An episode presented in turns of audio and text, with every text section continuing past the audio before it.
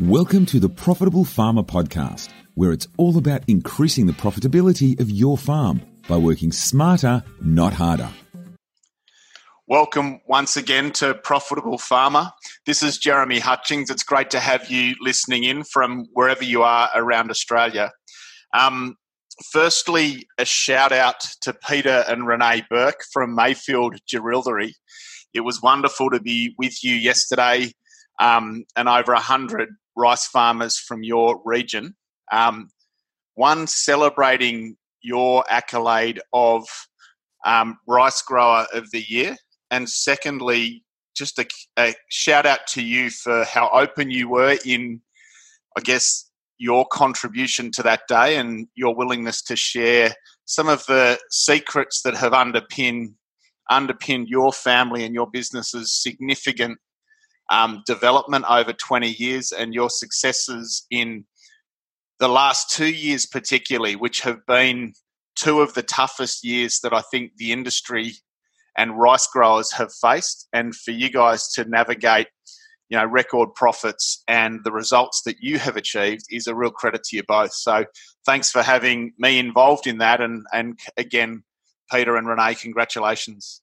Now, um, the last webinar, our uh, last podcast that I did um, has received great feedback, and that was with my brother talking about learning from the top end of town and understanding some of the secrets to strategy and growth of some of the biggest food and fibre businesses in Australia. Um, with that feedback, and uh, in the spirit of keeping it locally, I thought I'd um, have this conversation focusing in an interview with my father. Now, Tim Hutchings um, is well known to many in the Riverina. He has been a highly successful farmer, a Nuffield scholar, um, a leading farm consultant to the region for probably over 30 years, um, and a very capable and effective individual when it comes to farm advice, farm strategy, and since leaving agriculture, he has completed his PhD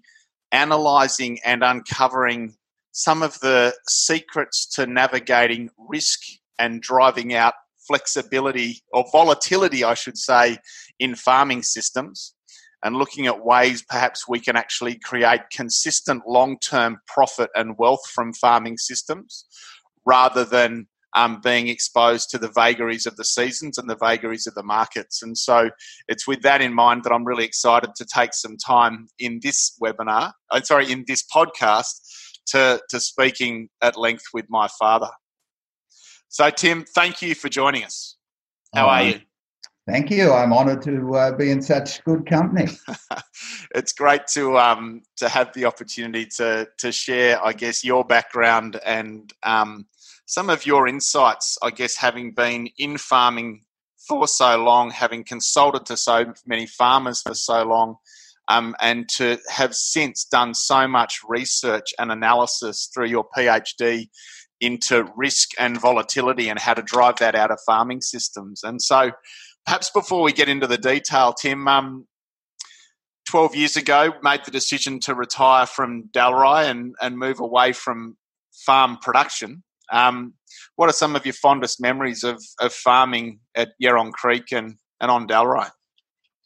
Uh, I, I, really, uh, it's most, the most rewarding uh, occupation I think you can have, as you all know.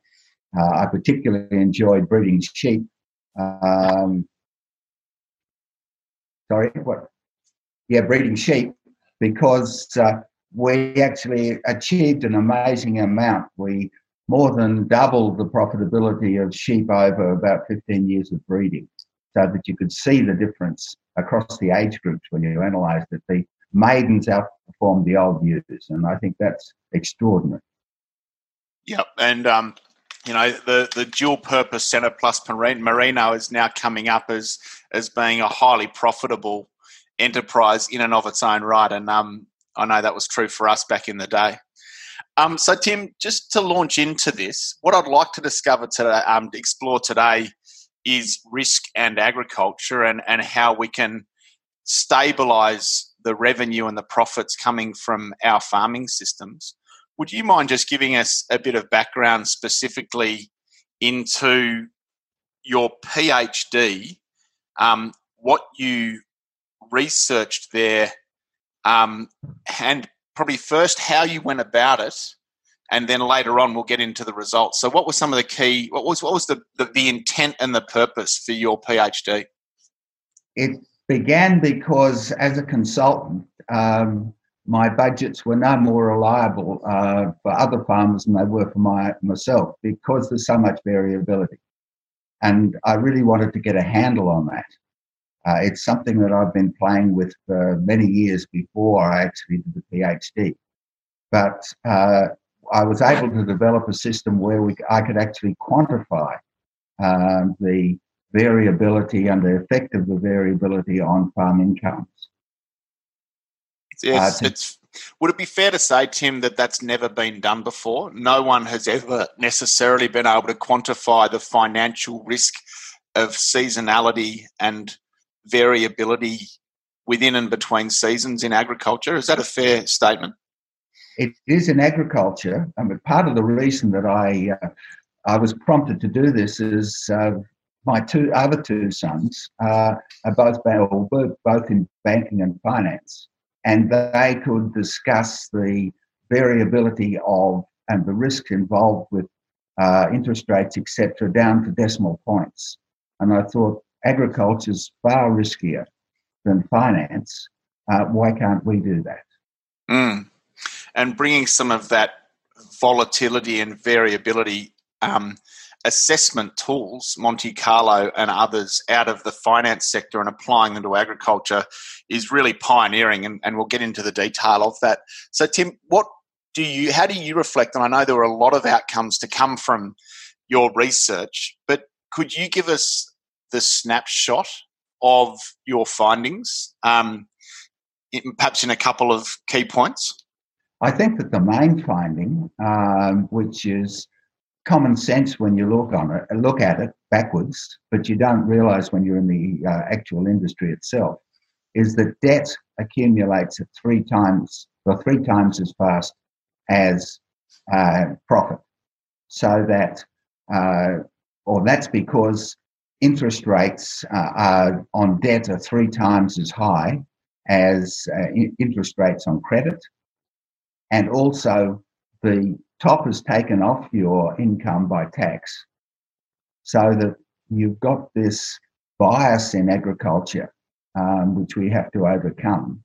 Um, and that is quite difficult. So, what does that mean in layman's terms? Just help me understand exactly. I, I, get that that's a really key point, but what does it mean practically? It practically it means that uh, to continue growing your wealth and growing your uh, income, you have to actually be able to recover from one drought before the next one hits. And if because costs of the debt, the debt that follows uh, a drought um, grows faster than the profits that follow a drought, you actually have to make quite a rapid recovery. Okay.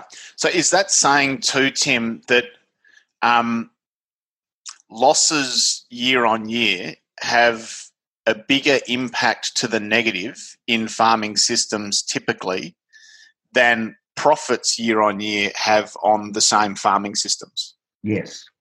Okay. I think, I think, well, that's that's from two reasons. One, there's this uh, uh, bias in the growth, but also you know that uh, if you don't get an income in any one year, such as many people are experiencing this year, uh, then the loss is greater than the profit you potentially could have made. Yep. Yep. It's a really interesting point. And it, it does, when we look at it at that really high level looking down, um, makes sense because the ongoing interest cost on the accumulated debt kind of compounds to the negative whereas potentially you don't get the compound effect to the positive when you have two or three years of profits. Is that fair? That's that's exactly what I was saying. Yeah. Yep. So it's a really interesting point. Um, I think for us all to consider is that losses year on year can have a greater impact to the negative than profits year on year have. And I know one of my farm mentors from northwest of New South Wales has always maintained, and speaking to him recently, he, he mentioned this again that if you can break even and get by in a drought year or a potential loss year, if you can break even in the loss years, then you have a farming system that can stand the test of time.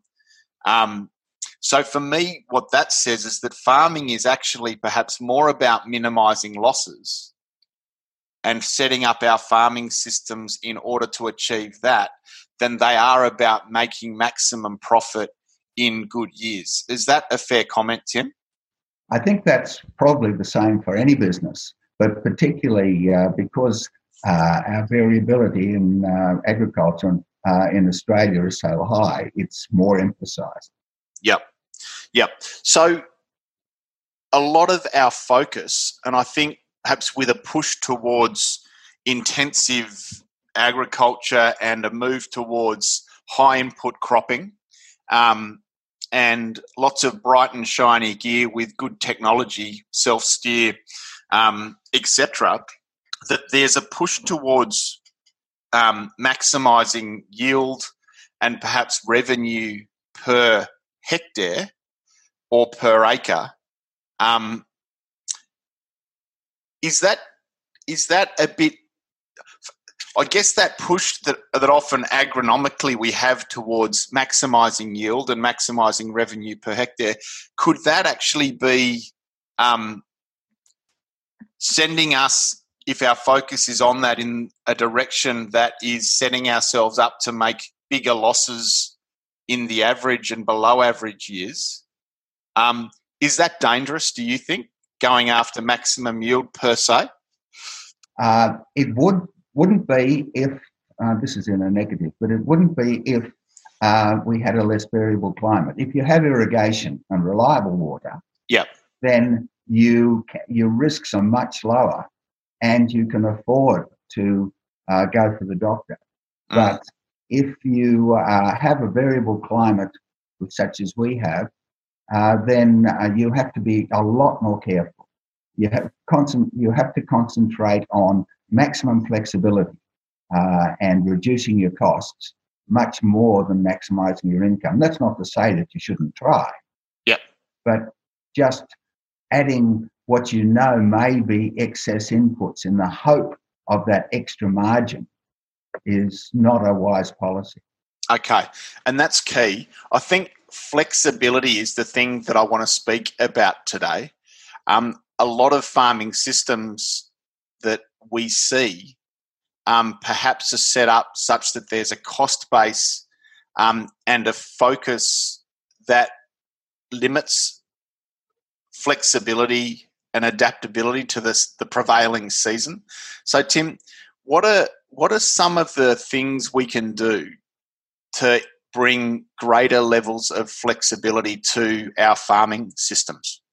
Well, you can do what uh, other businesses do, and the banks uh, uh, one good example. Uh, but Woolies and uh, Bunnings the same. They don't own their own real estate, which is a fixed cost to them.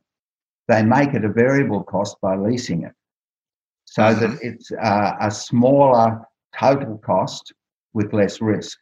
Um, another example is uh, transport firms that don't own their own trucks or and or their aeroplanes. Qantas doesn't own any of its aeroplanes. Yeah. So uh, if we if we look at this in three levels, you've you've sort of started talking about our capital allocation.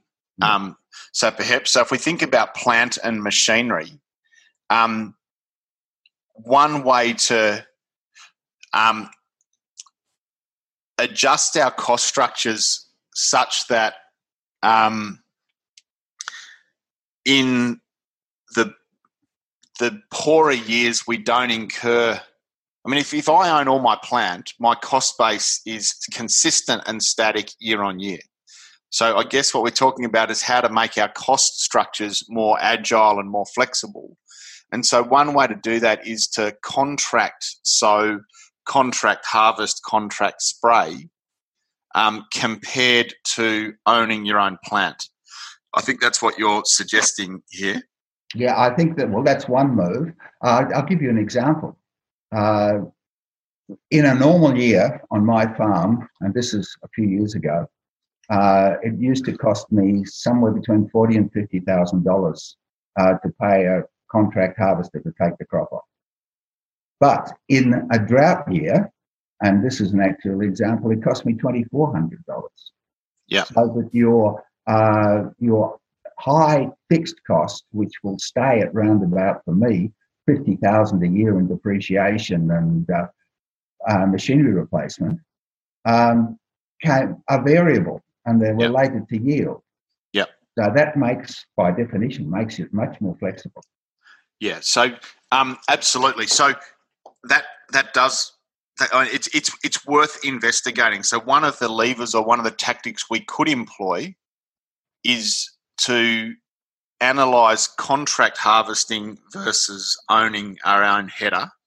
Um, equally, contract spraying rather than um, in, engaging and owning all our own sowing gear and even contract sowing um, rather than owning our own sowing gear. So that if in a um, a below average season, you choose not to sow as many hectares or acres, um, or you need to not apply as much fertilizer or, or put in that second or that third spray, that you are literally not incurring the costs of plant at all in those years. Is that fair? Yeah, that's that's fair. And um, most people, farmers, don't like the what they see as the es- extra risk uh, and expense of having a contractor in. Mm. They, they don't uh, watch them uh, the uh, value peeling off their farm, uh, their machinery, and the interest cost associated with that while they're not using it. Yeah, so we have that that double effect, if you like, of of depreciating assets at the same time as us paying finance on the on that plant. So that's um, a way of looking at making our capital base and our plant perhaps more flexible with the season. Um, what other things can we do to um, impact other line items in our cost structures to to bring more flexibility to our costs? Well, it's called just in time, uh, and that applies to contracting uh, and any other business. So that we have to try and delay um, our inputs uh, for as long as possible agronomically. And I had a farmer here, uh, one of my clients, one of my better clients, uh, with whom I developed a system where he would sow his canola or his wheat uh, in the autumn on the first rain and not put anything on it, not even fertilizer. Uh, when we were relatively sure of having adequate moisture the, in July, we could decide then whether to turn that crop into hay if the, there wasn't any moisture, or graze it if there was even less, or if there was adequate moisture, grow a good grain crop. Now, the figures, the agronomist will tell you that you lose yield by delaying the fertilizer. We found that if the if the soil nutrient level is fairly high, um, the loss of yield wasn't detectable. But the flexibility you got from that was terrific.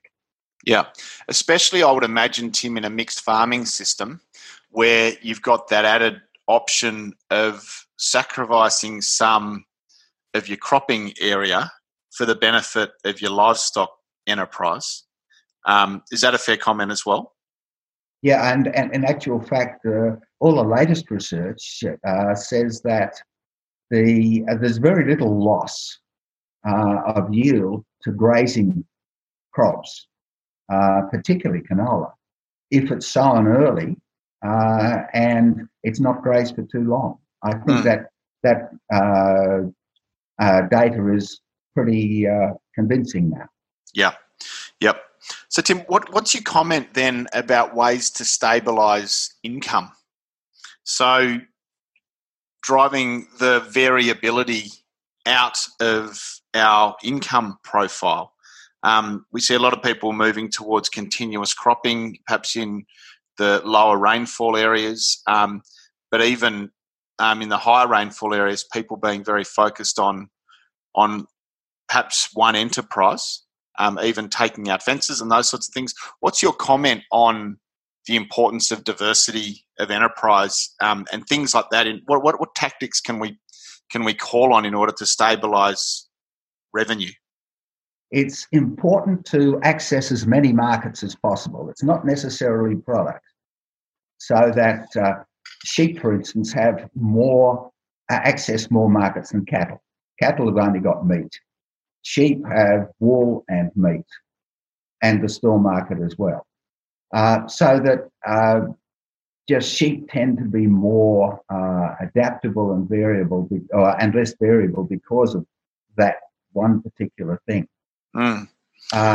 but the the, um, the other thing that works against uh, cropping in particular is that in a, a normal economy, uh, price and um, yield work in opposite directions, so they tend to self-cancel.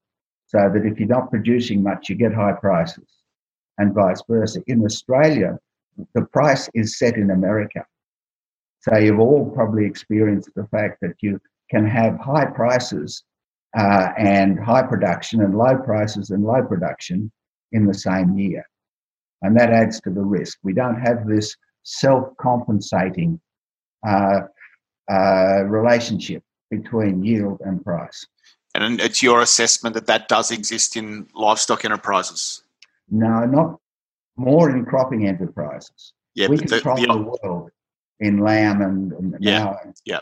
So the opposite of that is true then in livestock enterprises. So more favourable from that perspective. Yep. Yeah. And uh, I mean, at the moment in the livestock enterprises, the demand seems to be going up while the product of uh, the supply is going down following these droughts. So the outlook for the next few years should be very good. Yep. Yep.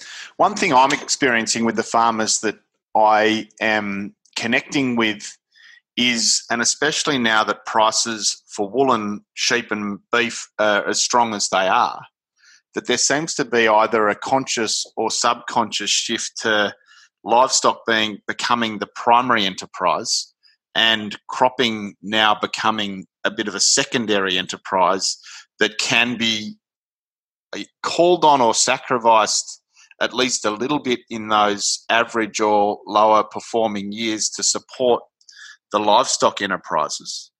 Um, whereas I reckon 10 years ago, Tim, it was the opposite, where we were sort of making cropping the primary and keeping it isolated and separate from the livestock enterprise.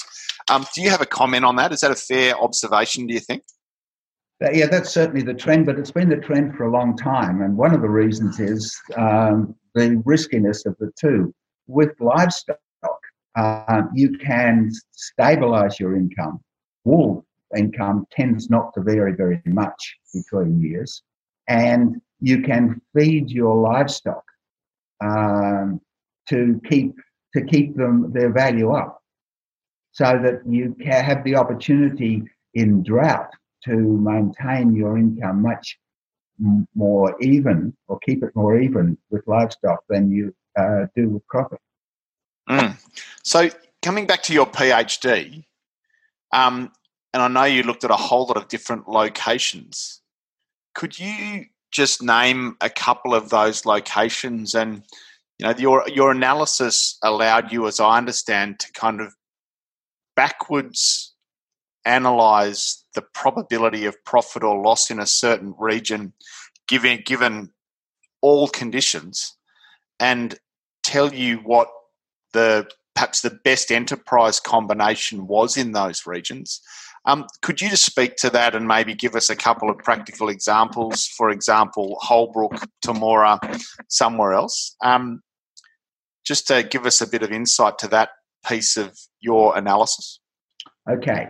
Uh, let's give you some idea of what I uh, how I did the analysis first. It's called Monte Carlo. What it does is get a budget and run it, or preferably a multi-year budget. Uh, and I did a ten-year budget, uh, which reacted automatically reacted to the uh, uh, yields and prices that I put into it. And the yields, to get the yields, I used the last 50 years of rainfall and converted that into yields. You can do it just using rainfall, or you can uh, use something like APSIM to do it. And the same with uh, the livestock. So that I was able to prepare series of uh, 10 years of uh, yields based on actual variability. And then I looked at um, the effect of all different combinations of prices multiplied by those all different combinations of 10 year series in those 50 years. So I got a probability curve. Yeah. And so just just to explain that, um, the model that Tim created called on hundreds of years of commodity price data and tens and longer years of rainfall data and ran every possible simulation of all of those combinations. So something like 80,000 scenarios through the um, model for a farm in a certain area to then predict the probability of profitability for that enterprise mix. And then we could change the enterprise mix and hit the button and have it run that Monte Carlo simulation again, which is another 80,000 potential simulations um, to look at which one had a higher risk profile. So, what were some of the results, Tim? Uh, the results were, as you'd expect, the higher risk um, or the most variable income came from the uh, areas with the most variable rainfall because rainfall drives pasture and it also drives crop production. Uh, and it showed that uh, the closer you could get to the coast, the more stable your income was, which is no news. Is it really no news? What we, I did was to actually measure the effect of those things and find out what the most likely um, outcome was, and also the most important thing, what was the probability of loss, which is the one single most important outcome. So, can you give me an example of that in a, a specific farm or a specific location? Yeah, I can tell you that uh, for this area in the Riverina, there is uh, or has been and historically doing using this method close to a uh, 40 to 50 percent risk of loss. So that the we're running on a very fine line uh, using our current systems. Is that true across all of the Riverina? There's a fair bit of diversity across the Riverina. Do you mean? Well, should I say the southwest slopes, around the Wagga region? So the Wagga region has um, a, on yeah, a 40% likelihood of loss. Yes.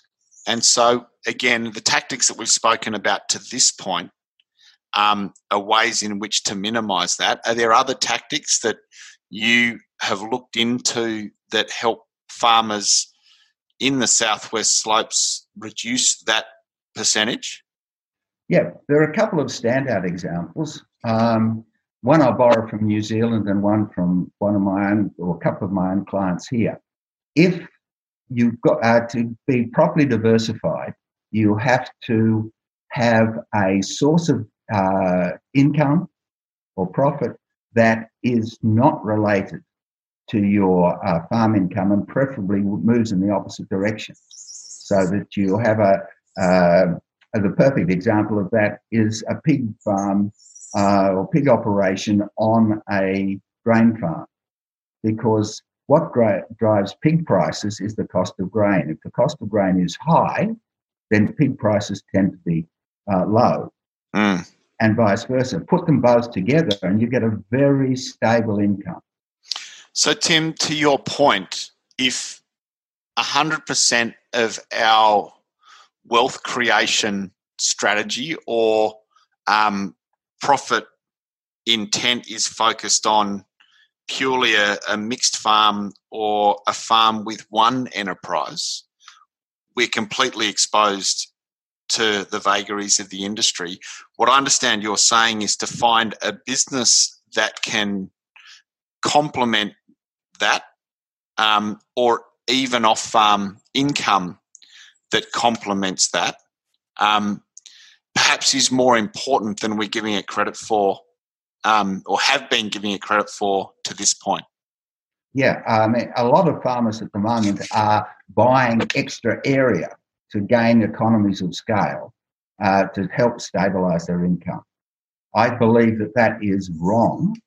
That it would be much wiser to either or to buy a different type of farm or a different type, buy into a different type of uh, business or investment. And I mean, you, there are all sorts of investments that don't require you to manage them or only manage them slightly that will fill the gap left by uh, some of the variability. Yeah. So at some point in your stage of life as you progress in farming, diversification of your balance sheet off farm becomes incredibly important. But even in the lead up to that, finding a revenue stream that um, is outside and different from farming is critically important. I think so. There was a, a very, with a leading uh, farm accountant in uh, uh, in New Zealand used to come and speak to farm groups in Australia. And his mantra was that you had to ha- earn enough off farm to cover the shortfall of two droughts. To cover the shortfall of two droughts. Yeah, that's pretty interesting. So that um, if my gross profit or my gross my loss is hundred thousand dollars year on year for two years, that are you saying that in any given year I need to try and find two hundred thousand dollars in off farm income? Or accumulate it. Okay, okay, thank you. Yeah, right. It's a really interesting way to think about it. I've always had the view personally that if I can feed my family and educate my kids off farm, then my farm has a really significant chance of strong profitability. Um, I wonder if, as farm business owners, we are giving enough energy and attention to the importance of complementing the farm with alternative revenue streams um, as perhaps we should be to this point. What's your comment? I mean, a lot of the focus does seem to be on driving production, driving performance, driving efficiency in our farming systems, do you think there's been a lot of focus on the importance of complementing the farm with another source of revenue? Yes, I think what we've been doing is aiming for productivity. And back in the 50s and 60s, productivity was increasing so fast, it was the best uh, place to put your money. But now we haven't really increased our water use efficiency in cropping for the last 15 years uh, and our inflation still going up, it's much wiser, I think, to, in terms of wealth creation, to invest in another business that is going to reduce the variability of your income. Mm. And I'll be really radical, and it's something that you can probably understand having the, with the training you've had in the academy, is that if you're in debt and you sell assets, such as if you sell some of your farm, and get rid of the debt, your balance sheet doesn't change. You have just reduced uh, something that cost you a fair bit of money uh, and replaced it, hopefully, with another asset that earns you that much or more.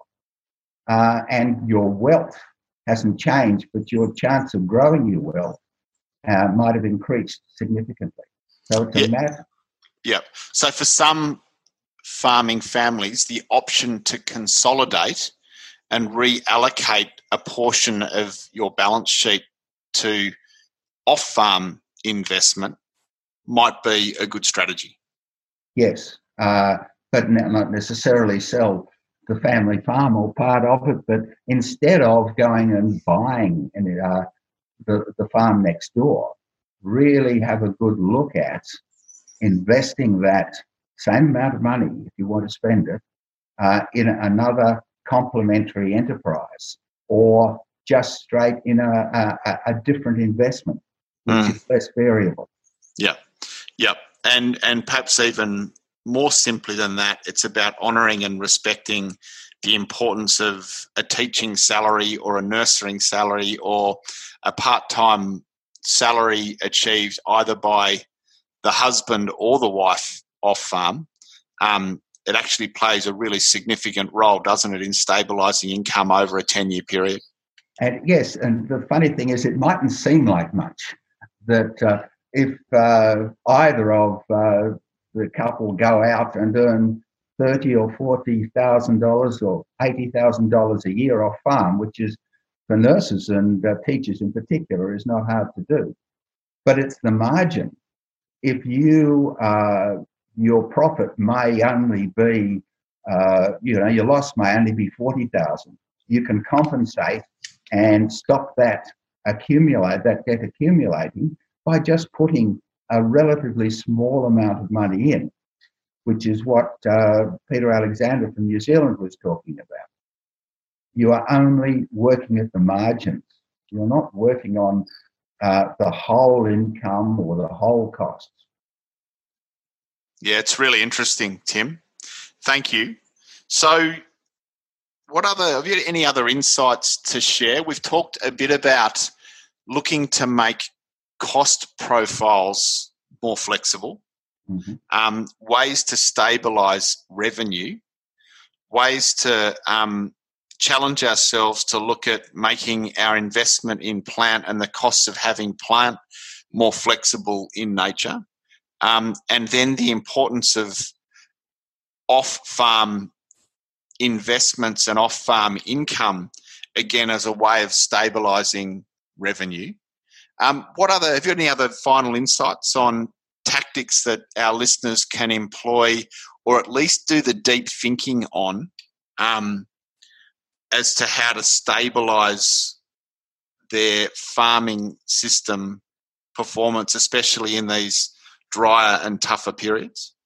Yeah, I think the, the main one there, uh, and this uh, needs a lot, you will have to give it a fair bit of thought, but work not on averages, average incomes, average costs, but work accumulating. So build a budget that works over multiple years, a minimum of three, uh, and preferably somewhere around about 10. So you could have a budget that runs nine years in the past and one year into the future.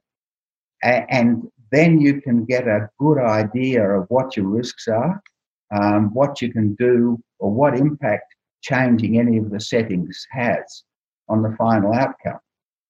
Uh, I had a, a favorite trick. I had a, a three year budget. I used to keep my clients' accounts on a three year running budget.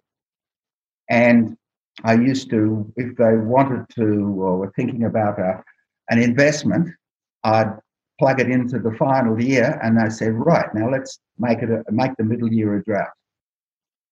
And the result was quite dramatic. Quite often, um, it was okay. You could withstand that drought and still show a profit. But more often than not, just that one year drought was enough to blow the future margins and the likelihood of future margins. So just working on one year doesn't work. I mean, you don't want to run a one year rotation, you run a six or a seven year rotation. Uh, and exactly the same should apply to your uh, financial cash book analysis. Yeah, okay, perfect. So um, I guess the question that I want to put to everyone listening to this podcast is quite sim- simply have I got a business model on farm and off farm that is set up such that I can minimize losses in a below average year?